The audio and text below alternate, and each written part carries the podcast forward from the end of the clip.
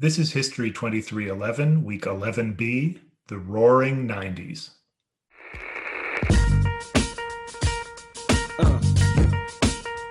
Uh huh, yeah. the Benjamins, baby. Uh. Now, what y'all wanna do? Wanna be ballers, shot callers, brawlers, who be dipping in the bins with the spoilers. On the low from the Jake and the Taurus, trying to get my hands on some grants like Horace. Yeah, living the raw deal. Three course meal, spaghetti, fettuccine, and veal. But still, everything's real in the field. And what you can't have now, leave when you will. Don't knock me for trying to bury seven zeros over in Rio de Janeiro. Ain't nobody's hero, but I wanna be heard on your hot 9-7 every day. That's my word. Swimming in women with their own condominiums, five plus fives who drive millenniums. It's all about the Benjamins. What? I get a 50 pound bag of ooh for the mutts. So, what do I mean by the roaring 90s? Usually, of course, the term is the roaring 20s. And that label, the roaring 20s, uh, refers to the way the 1920s were a decade of rapid economic growth, a decade of prosperity, although not equality, uh, a decade of new technology, and also a kind of lively and uninhibited culture and a loosening of social codes. I'm not sure when I first heard the term roaring 90s, but as soon as I did, it seemed exactly apt. I mean, superficially, the styles or the look of the 1990s did not resemble the styles or look of the 1920s. But in deeper structural ways, there are similarities. There are a lot of ways the 90s were another roaring decade. Like the 20s, the 90s were a decade of prosperity and growth but also of rising inequality. Like the 20s, the 90s were a period of rapid and really profound technological change with new inventions, new media, especially, and new consumer goods. In foreign affairs, both decades were periods of apparent peace and stability that allowed Americans to concentrate on domestic issues and focus largely not even on political issues, but on cultural ones. I say a decade of apparent peace and stability, uh, but in the 90s, as in the 20s, the rest of the world was not necessarily peaceful. In politics, in both decades, political debate largely was subordinated to the priorities and desires of business. In the 1920s, they said business is king. In the 1990s, they said the free market is king. It's all about the Benjamins. In culture, both decades saw a loosening of restrictions and really lively popular culture marked by the arrival of new voices and really by a multiplicity of different voices. And finally, both decades ended in a crash the stock market crash of 1929 and a series of economic crises in the early 2000s, a kind of economic reckoning that, in a way, we are still living through today. So, my outline for the next 30, 40 minutes looks like this. I want to talk about neoliberalism, this thorny, controversial phrase that describes the paradigm we are still in. I want to talk about the new Democrats, that is to say, the Clinton Democrats and the ways that the Democratic Party shifted in this period. We need to talk about the new economy, the alleged new economy created by uh, high technology, computers, and the internet and also by globalization and freer trade around the world. Not everyone was happy with this new paradigm, so I want to talk about some of the critiques of globalization. And finally, I'll say a little bit about the popular culture of the period and the politics of culture. Just like the 1920s, the 1990s are remembered as a period of a kind of culture war. Although, as you'll see, I have some skepticism about this framing. But first, what is neoliberalism? The end of the Cold War and the collapse of communism at the end of the 1980s, the beginning of the 1990s, seemed justifiably to be a vindication of free market capitalism. Hadn't capitalism won the Cold War? The spectacle of McDonald's restaurants opening in Moscow or Western fashion boutiques opening in Beijing, things that were unheard of in the Cold War days, seemed like confirmation that capitalism had won the world over. In 1989, even before the fall of the Berlin Wall, the historian Francis Fukuyama published an instantly famous or infamous essay called The End of History. Fukuyama said that if we understand history as a struggle between competing ideologies or political systems, then history itself might be at an end.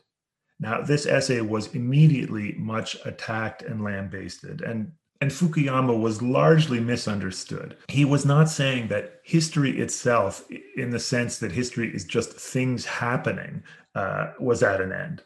What Fukuyama was saying is that in 1989, it was very hard to imagine any viable alternatives to liberal democracy and capitalism. And in a narrow sense, he wasn't wrong it was hard to imagine alternatives. There absolutely are alternatives, but they were difficult in that historical moment to imagine. Another famous quote from this era that I think about all the time it is easier to imagine the end of the world than the end of capitalism. I've attributed it here to Frederick Jameson, but there's a couple of people that it gets attached to. The end of the Cold War made it very hard to imagine that there would ever be anything else other than capitalism. Sure, we might destroy ourselves, we might burn the planet, but reform capitalism, no, can't be done. I talked a few weeks ago about the changing meanings of the word liberalism, uh, moving from classical liberalism in the 19th century to New Deal liberalism in the 30s and 40s, Cold War liberalism in the 50s and 60s. And you really can't understand uh, the 90s or our current world without reckoning with this idea of neoliberalism. Now, neoliberalism is a loaded word. It's a fighting word because the people and the forces that it describes don't really admit that it exists. I think your textbook uses the phrase market fundamentalism instead. But neoliberalism is a word we need because American capitalism today is not the same as the capitalism of the New Deal years or the Eisenhower years or even the Nixon years. And we need a word to name the difference. The term neoliberalism seems to imply a return to classical laissez faire liberalism. I mean, literally, it just means new liberalism. But the paradigm that I think took hold in the 1980s and 1990s and still is very powerful today is a kind of classical liberalism on steroids. The French philosopher Michel Foucault called neoliberalism a reprogramming of liberalism that makes every aspect of society subject to the logic of the free market. And I like that reference to reprogramming, computer programming, as if it's the shell of the old idea being used in a new way. And I illustrate it here with an image from The Matrix, a classic phantasmagoria of 90s neoliberalism, a movie that plays with the idea that nothing is real but computer code, nothing is real but the flow of data and capital. And that's a very 1990s sentiment. Under neoliberalism, all social activity, as I said, becomes governed by the logic of the market. Back in the 1920s, Calvin Coolidge said, The business of the American people is business in the 1990s, it became popular to imagine every aspect of human activity as a kind of business, as subject to the laws of the free market. People would say government should be run like a business, but they also said schools should be run like businesses, and churches and mosques and synagogues should be run like businesses, and charities should be run like businesses. And businesses should be run uh, so as to maximize shareholder value. They, they should have no other goals. Under neoliberalism, things that might have nothing to do with the generation of wealth, things like learning or dating or love and relationships or parenting or exercising or health and wellness, all these things under neoliberalism get quantified, gamified, subjected to market metrics governed with market techniques and practices. Under neoliberalism, people are trained to think of themselves as brands, as human capital, the brand called you. People are constantly exhorted to tend to their own present and future economic value. Monetize your hobbies, market yourself, be an influencer. We are all told to be selling all the time. And that's my best explanation of what neoliberalism is a world in which we are free of everything except the market. The economy is everything, the market is everything, and everything else recedes. My best evidence for the rise of a neoliberal consensus in the United States, at least, is the rise of the New Democrats and the presidency of Bill Clinton. I've said a number of times now that you can think of American politics in the 20th century, you can divide it into really three broad periods. That first third of the century, Republican dominance up until 1932, then the New Deal order from 1932 to around 1968 with Democratic dominance, and the final third of the century where the Republicans returned to dominance from Nixon in 68 up to Obama in 2008 you can see here that the Democratic Party was really in the wilderness in the 1980s. Look at those three elections Reagan in 1980, in 1984, and Bush in 88. Not a lot of blue on any of those maps.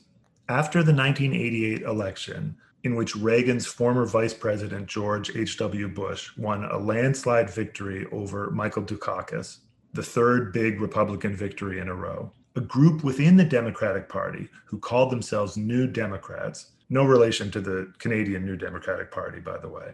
This group formed an organization called the Democratic Leadership Council.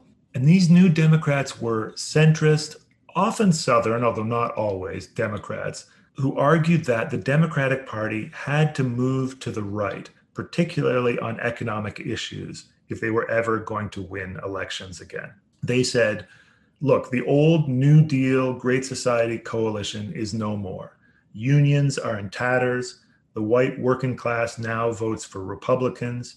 The new right has turned the word liberal into an epithet, an insult. Also, the center of wealth and population has moved from the industrial Northeast, South, and West to the Sun Belt. And so the politicians and planners that made up the new Democratic Leadership Council argued that the party had to stop nominating liberal Northerners like Walter Mondale, who lost to Reagan in 84, or Michael Dukakis, who lost to George Bush in 88. The way to win, they said, was to move the party to the right.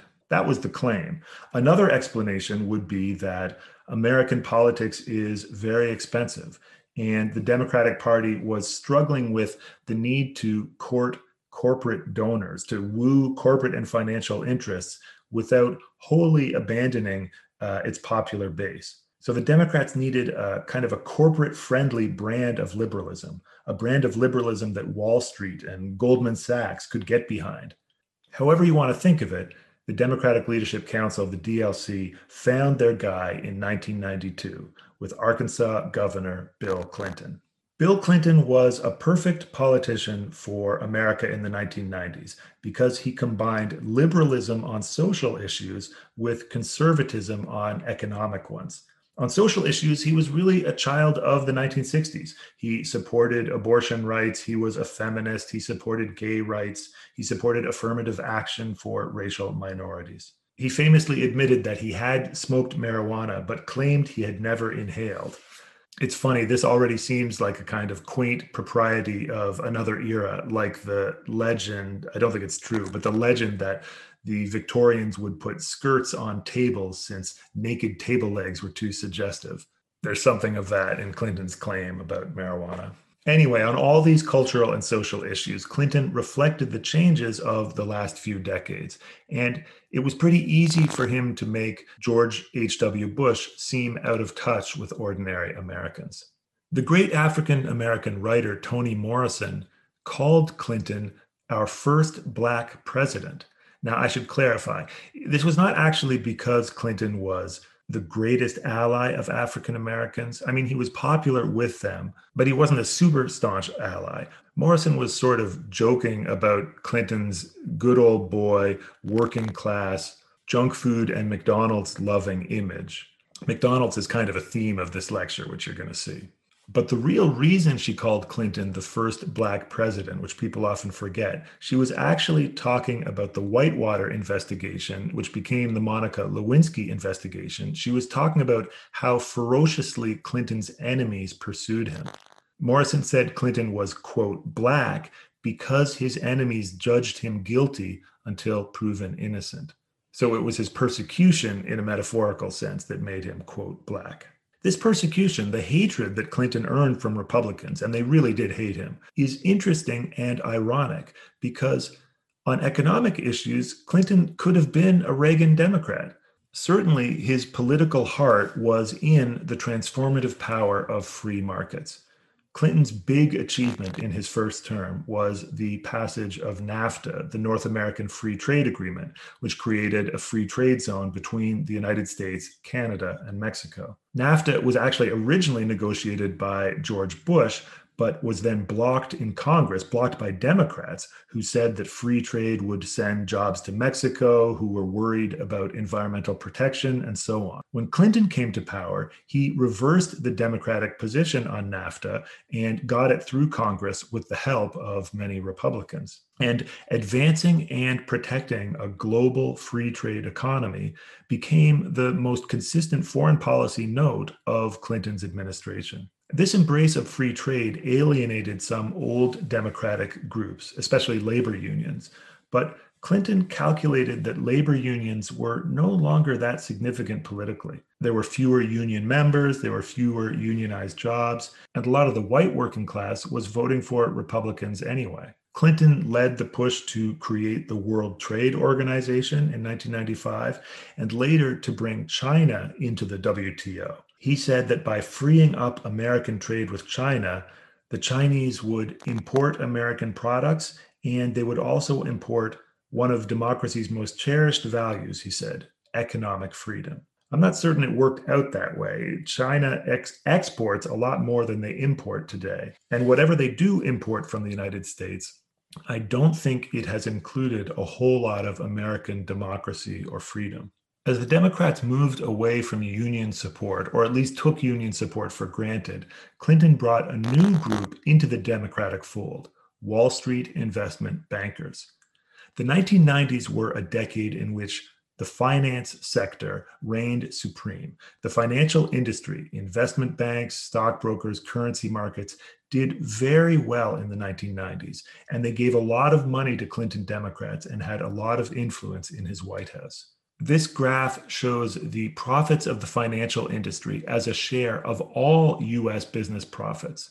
I mean, look at that. At the end of the decade, almost half the profits to be made in all business was going to one industry, the financial industry.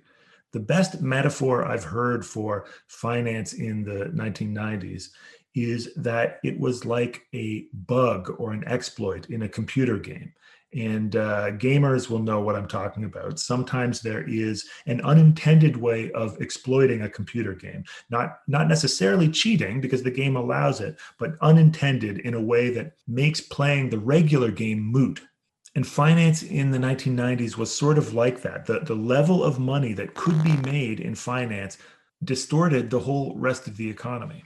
It is significant and symbolic that in the Clinton administration, the Treasury Department grew to have more clout than the State Department. The most influential member of Clinton's cabinet was not his Secretary of State, who was first Warren Christopher and later Madeleine Albright, but probably his Secretary of the Treasury, Robert Rubin. And here we see Clinton's big three economic advisors Robert Rubin, Alan Greenspan, and Larry Summers, all of whom were originally Wall Street investment bankers this Time magazine cover calls them the three marketeers, haha, and says beautifully ironically, they have prevented a global economic meltdown so far. You can you can almost hear the wah wah if you know what is to come. Clinton's embrace of free market economics and the American Democratic Party is sometimes called the world's second most enthusiastic defender of the free market, demonstrates the intellectual triumph of neoliberalism in a two-party system policies always swing back and forth but but policies really become permanent when the other party acquiesces to them. In other words when the opposition comes into power if it doesn't change the things the previous government did or the things it doesn't change those are the things that essentially become permanent. Bill clinton was to the reagan revolution sort of as eisenhower was to the new deal when Eisenhower, when the Republicans under Eisenhower came back into power after the New Deal, Eisenhower did not roll back most of the New Deal programs. He accepted them, and in so doing, he kind of rendered them permanent or pretty close to permanent. And in the same way, Clinton accepted many of Reagan's policies and premises, his tax cuts, his social program cuts, and in so doing, he kind of made them permanent. In 1981, Reagan said, Government is not the solution to our problem, government is the problem. In 1996, Bill Clinton declared, The era of big government is over. The two men got along just fine. Clinton made deficit reduction a priority. He privatized government services, he cut government spending, both military and domestic spending, and in doing that, he achieved what Reagan never actually did Clinton balanced the budget. He also promised to, quote, end welfare as we know it. And in 1996, Clinton did abolish aid to families with dependent children, which was one of the largest New Deal programs remaining. It, it gave government aid to low income families. And it's significant, I think, that it was killed by a Democratic Party administration. Now, to give Clinton his due, these were good economic times. In the 1990s, growth soared to levels never seen before. The stock market shot way, way up. Look at the 1990s part of this graph. And at the same time, unemployment went down. Here's a graph showing the unemployment rate from 1980 up to almost the present. Unions and people in the labor movement all said that NAFTA was going to destroy American jobs. But actually, something like 10 million new jobs were created during Clinton's first term and 8 million more during his second. You see on this graph that unemployment went down all through the 1990s. By 2000, unemployment was below 4%, a figure that had not been seen since the 1960s. As I record this in March 2021, I think the unemployment rate is like 6% in the United States, something like 9% in Canada, down from a terrifying peak of almost 15% in the first months of the COVID pandemic. You can see that spike on the very far right of this graph. As the stock market shot up and up in the 1990s, just like in the 1920s, experts proclaimed that there was a new economy, somehow freed from the limitations of the old economy, that recessions were a thing of the past, that free trade and American style capitalism were going to bring prosperity to the whole world, and that the Dow was just going to keep going up and up forever. Now, as historians, we are skeptical of such claims, but the optimism did have a number of sources. With the end of the Cold War, the concept of globalization kind of took the Cold War's place as Americans' main framework for thinking about the world. George H.W. Bush called it the New World Order, but uh, that was way too sinister sounding to stick. In the 1990s, everybody started talking about globalization, about interconnected global commerce, and the breakdown of barriers to trade. By this, they meant the global spread of free market capitalism and a set of international regimes that made it very easy for large corporations to move money and information, capital, and even human capital around the planet. As a historian, I have to point out that trade has actually been global for centuries. People have always traded all around the world, but the speed and volume of global commerce certainly seemed new in the 1990s. And the heady economic growth of the era made globalization seem good to most Americans, or certainly to most American elites. Another, maybe more concrete reason for talking about a new economy was computers and the internet. The first home computers or personal computers appeared in the 1970s. Computer use really exploded in the 1980s. Here's a delightful ad for the Apple II computer, which was my family's first computer. The text says, Clear the kitchen table and plug in your color TV. What I like about this ad is that the guy using the computer is not looking at the screen, but staring intently at the keyboard, which suggests to me that he had perhaps not yet made a personal computer a big part of his life.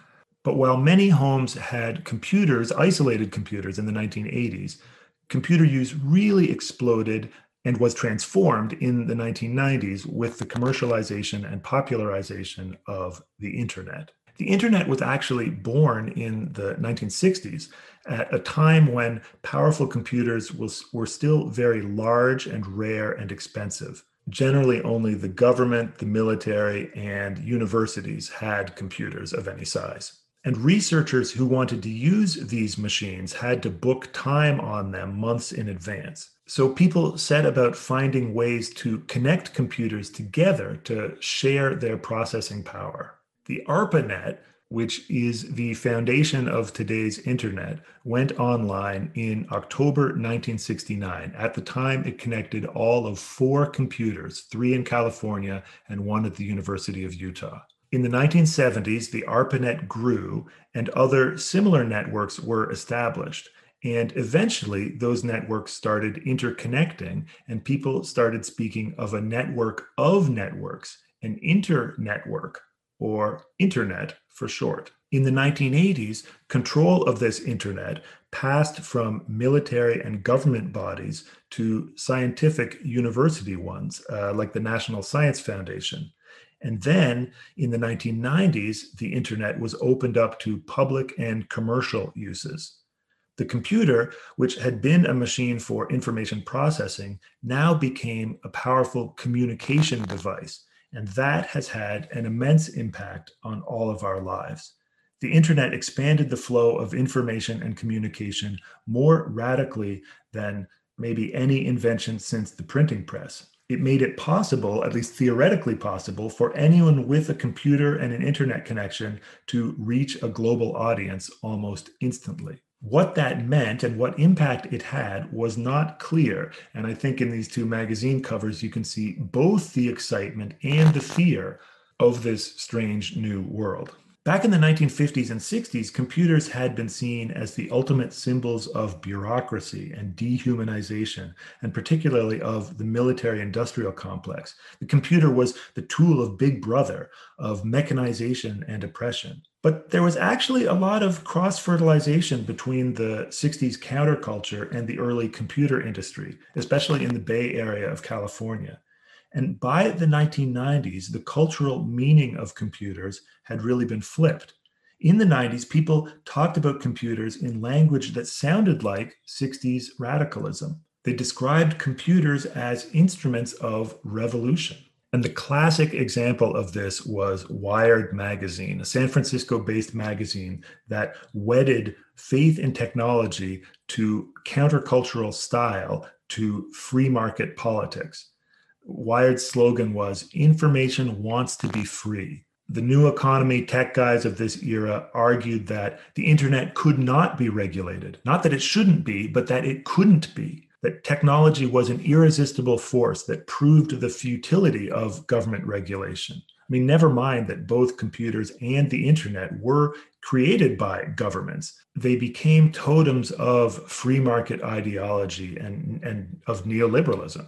The internet was also twinned in everybody's mind with globalization. Globalization moves money around, the internet moves information around. The two seem to be faces of the same phenomenon. And the spread of computers and the internet seem to prove that globalization and the triumph of the free market were inevitable. And it was hard to argue with that in the 1990s. It was especially hard to argue with the huge fortunes being made in the new high tech economy. As I showed you, the Dow Jones index soared to record highs, breaking 10,000 for the first time in March 1999. And the NASDAQ, which shown here, which is a different stock index, more heavily weighted to new technology companies, basically went vertical in these years. It increased in value five times between 1998 and 1999. And a boom or a bubble like that exerts a real gravity on people's thinking. In the 1990s, you felt like a sucker if you didn't have money in the new economy. In fact, you started to feel like a sucker if you didn't have your own dot com startup.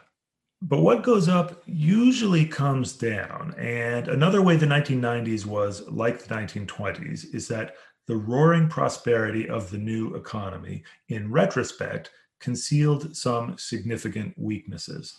I've been talking for a couple of weeks now about deindustrialization, the decline of uh, American manufacturing industries, the auto industry, the steel and coal industry, especially in the area now known as the Rust Belt, the Northeast, the Great Lakes, the Midwest states. All of this applies to Ontario too, by the way, and particularly London, Ontario. We have much the same deindustrialized profile. It is true, as I said before, that the absolute number of jobs in America increased in the 1990s, but that growth concealed a shift. As factories moved uh, to Mexico and then to China and India, those high paying, stable union jobs disappeared and were replaced largely with minimum wage, temporary service sector jobs. And there is a big difference between a permanent union job with, say, General Motors and a part time minimum wage job as a greeter at Walmart. Here's my favorite graph once again. And here now I want you to notice that the 1980s and the 1990s are all of a piece in which the rich get richer and the poor do not. Employment became more tenuous in this period. Under neoliberalism, globalization means that workers compete for jobs with workers all over the world.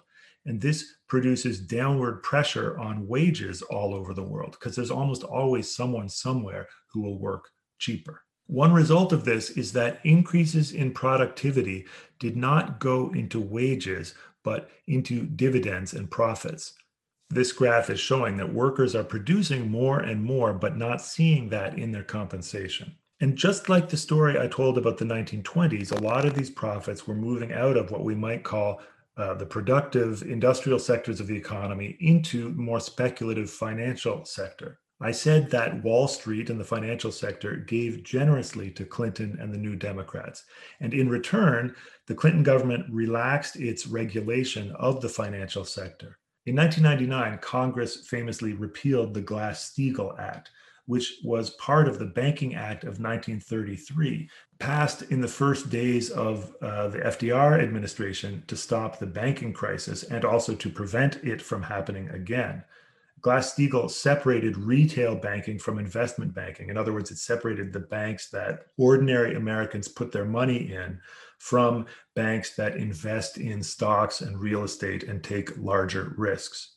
And by repealing Glass-Steagall, Clinton opened the door for the financial sector to make huge profits, unprecedented profits, but also for them to engage in ever more risky, aggressive transactions. The Clinton government and especially the state governments in the 1990s also deregulated the energy industry, the telecommunications industry, and opened the door to the consolidation of these industries in fewer and fewer hands also opened the door to outright fraud, really serious fraud at banks like Citigroup and energy firms like Enron, and also just a much higher level of volatility. After the dot com crash in 2000, 2001, a lot of people said, oh, well, the bubbles popped and now we're back to normal. But actually, what we've seen since 2000, and you can sort of see it on this graph, is far more volatility. There's an economic crash or crisis every few years. You probably heard of the dot com bubble of 2001 and the real estate crisis of 2008. But there was also the Irish banking crisis, the Russian financial crisis, the Icelandic financial crisis, the Greek debt crisis, the energy crisis of 2003, the energy crisis of 2005 they just come more and more faster than usual. It's actually quite reminiscent of the late 19th century, the panic of 1873, 1877, and so on. It wasn't always like this, and I would argue it doesn't have to be. Now, there was protest against globalization and financialization and the New World Order and so on, but it was often on the political margins. In the 1992 election, both Bush and Clinton were supporters of NAFTA, which created an opportunity for an eccentric billionaire named Ross Perot to run an energetic third party campaign almost entirely built around hostility to NAFTA. In 1999, hostility to globalization erupted in massive protests at the World Trade Organization conference in Seattle, the so called Battle in Seattle, where 40,000 protesters came together and pretty effectively shut down the conference, blocking, barricading streets, preventing delegates from getting to their hotels. But it must be said that most Americans experienced the 1990s as a peaceful time. And as in the 1920s, uh, Americans didn't pay a whole lot of attention to foreign affairs in these years. Another artifact of this era was Thomas Friedman's Golden Arches theory of peace. Friedman argued in 1996, he claimed that no two countries that both have a McDonald's had ever fought a war against each other. And this is kind of a variation of Fukuyama saying we've reached the end of history. Friedman wasn't claiming that McDonald's has prevented war. He was saying that if a country was prosperous enough and integrated enough in the capitalist system to have a McDonald's, then it would have no reason to war with any other country in that capitalist system. Now, this turned out not to be true. To take just one example, NATO forces bombed Serbia in 1999. And there are a half dozen other examples of countries with McDonald's as going to war. But it was an appealing, if dumb, idea and a very 90s idea. For the most part, Americans enjoyed the decade after the Cold War as a respite from world affairs. A survey in 1998 found that only 3% of Americans ranked foreign policy as their primary political concern. And when Americans were asked to name the biggest foreign policy problem facing the United States today, the most popular response was, I don't know. Another way the 1990s were like the 1920s was culturally. In both decades, we see a period of relative homogeneity followed by a period of real creativity and plurality. The 1990s was characterized by a remix culture. This idea is not unique to the 1990s, but if I was going to identify one characteristic of 90s popular culture, it might be this a self referential culture. In other words, movies like the movies of Quentin Tarantino, stuffed with allusions to other movies, or TV shows like The Simpsons that knew they were TV shows and that commented archly on the conventions of TV shows within them, or music built from the ground up out of samples of other music. Hip hop records in the 1980s and 1990s used hundreds of samples after the mid 1990s, lawsuits and legal changes meant that musicians had to get permission. They had to pay for licensing of samples. And samples are still very common in music today, but they're much sparser. A modern song might be built around one or two recognizable riffs. Back in the late 80s and early 1990s, albums like Public Enemy's Fear of a Black Planet or the Beastie Boys' Paul's Boutique were stitched together from literally hundreds of samples. I started this lecture with uh, Puff Daddy's song All About the Benjamins because it's such a nice encapsulation of the 90s ethos. It's all about money, it's all about the Benjamins. But musically or politically, I would take PE or the Beasties over P. Diddy any day. Another way of thinking about 1990s culture is that America discovered or rediscovered its own diversity in the 90s. And this made some people happy and it made some people unhappy, but it was undeniable. Immigration rose to a new peak in this period. With the scrapping of the old racial quotas in 1965, the makeup of that immigration changed.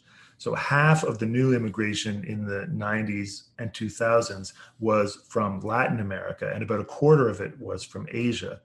Latinos became the largest minority group in the United States in these years. Asian immigrants, immigrants from the Caribbean, Africans, people from the Middle East, were all remaking, remixing the American identity. Multiculturalism became a buzzword in the 1990s. The idea is not actually new. The first expressions of this idea come from back in the progressive era when they called it cultural pluralism.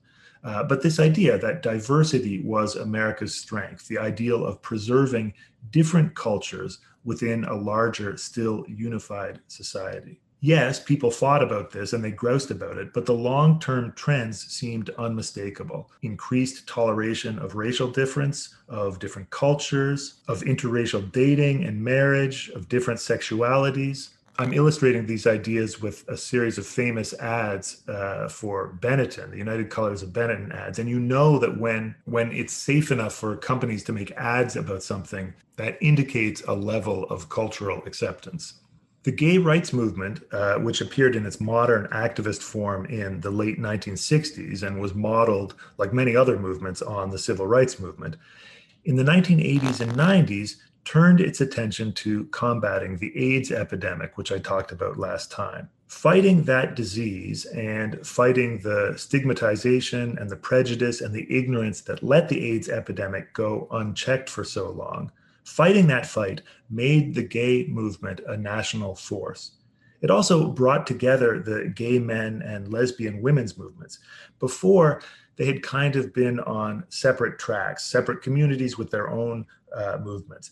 But now in the 90s, people reconceptualized uh, what they called a queer identity, challenging binaries like gay and straight, male and female. And the acceptance of homosexuality and increasingly of other sexualities really is one of the most profound changes in American cultural attitudes in the last few decades. When people talk about the 1990s and indeed the 1920s, they often talk about a culture war. And the term generally implies a fight between a forward thinking side of the culture and a backward reactionary side of the culture.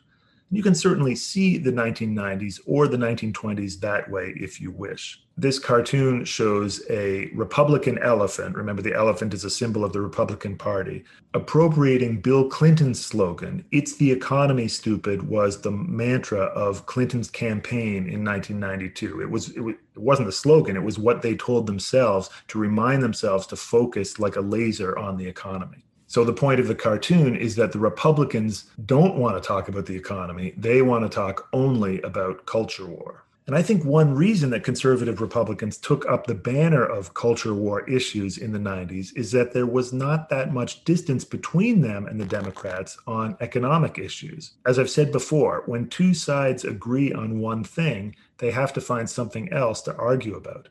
And in the 1990s, both of the two big parties were pro business, pro globalization, pro free trade. Both parties wanted to cut taxes, both parties wanted to cut welfare. So cultural fights took the place of classically political ones.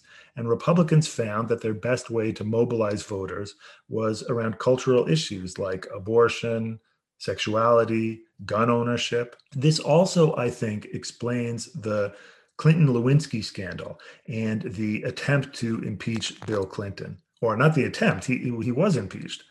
Before becoming president, Clinton had been involved in a complex real estate deal called Whitewater, and there were always allegations of corruption or wrongdoing there. But after years of dogged investigation, Republicans could find no evidence of wrongdoing by Clinton, but in the process of that investigation, they did discover that Clinton had a sexual affair with Monica Lewinsky, who was a young intern working for him at the White House. And Bill Clinton denied the affair at first, which led to a long, lurid investigation of every aspect of his relationship with her. The Lewinsky affair, like the culture war generally, was, you know, I think a kind of a lot of sound and fury that didn't signify too much.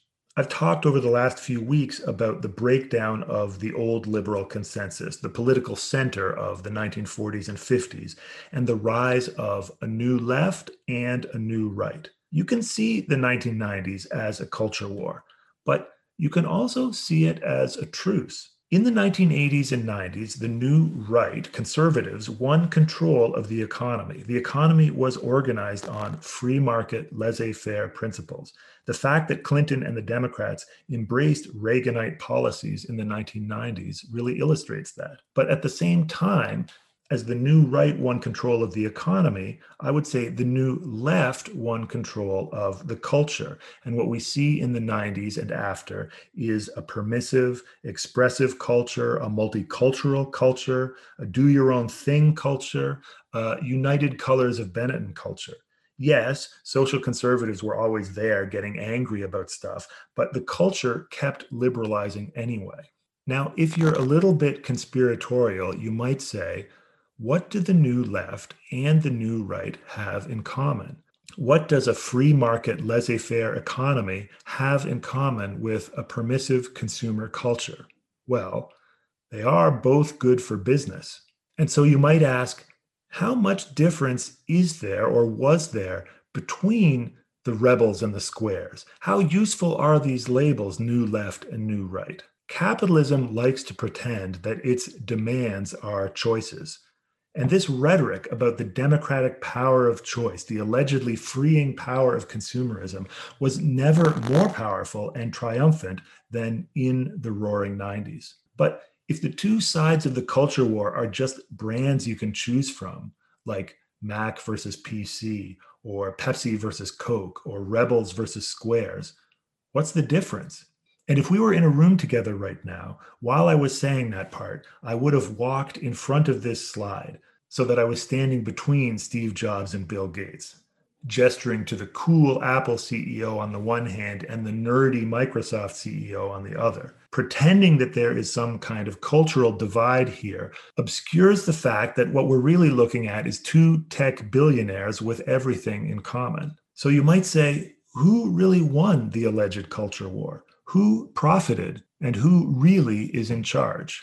I leave that question for you to ponder. Thanks very much for watching. And I'm living that whole life we push weight. Uh-huh. Fuck the state, pen, fuck holes in Penn State. Listen close, it's Francis, the prayer mantis. Attack with the Mac, my left hand spit, right hand grip on the whip for the smooth getaway. Player haters, get away, or my lead will spray. Squeeze off till I'm empty, don't tempt me. Only to hell I send thee, all about the Benji squad.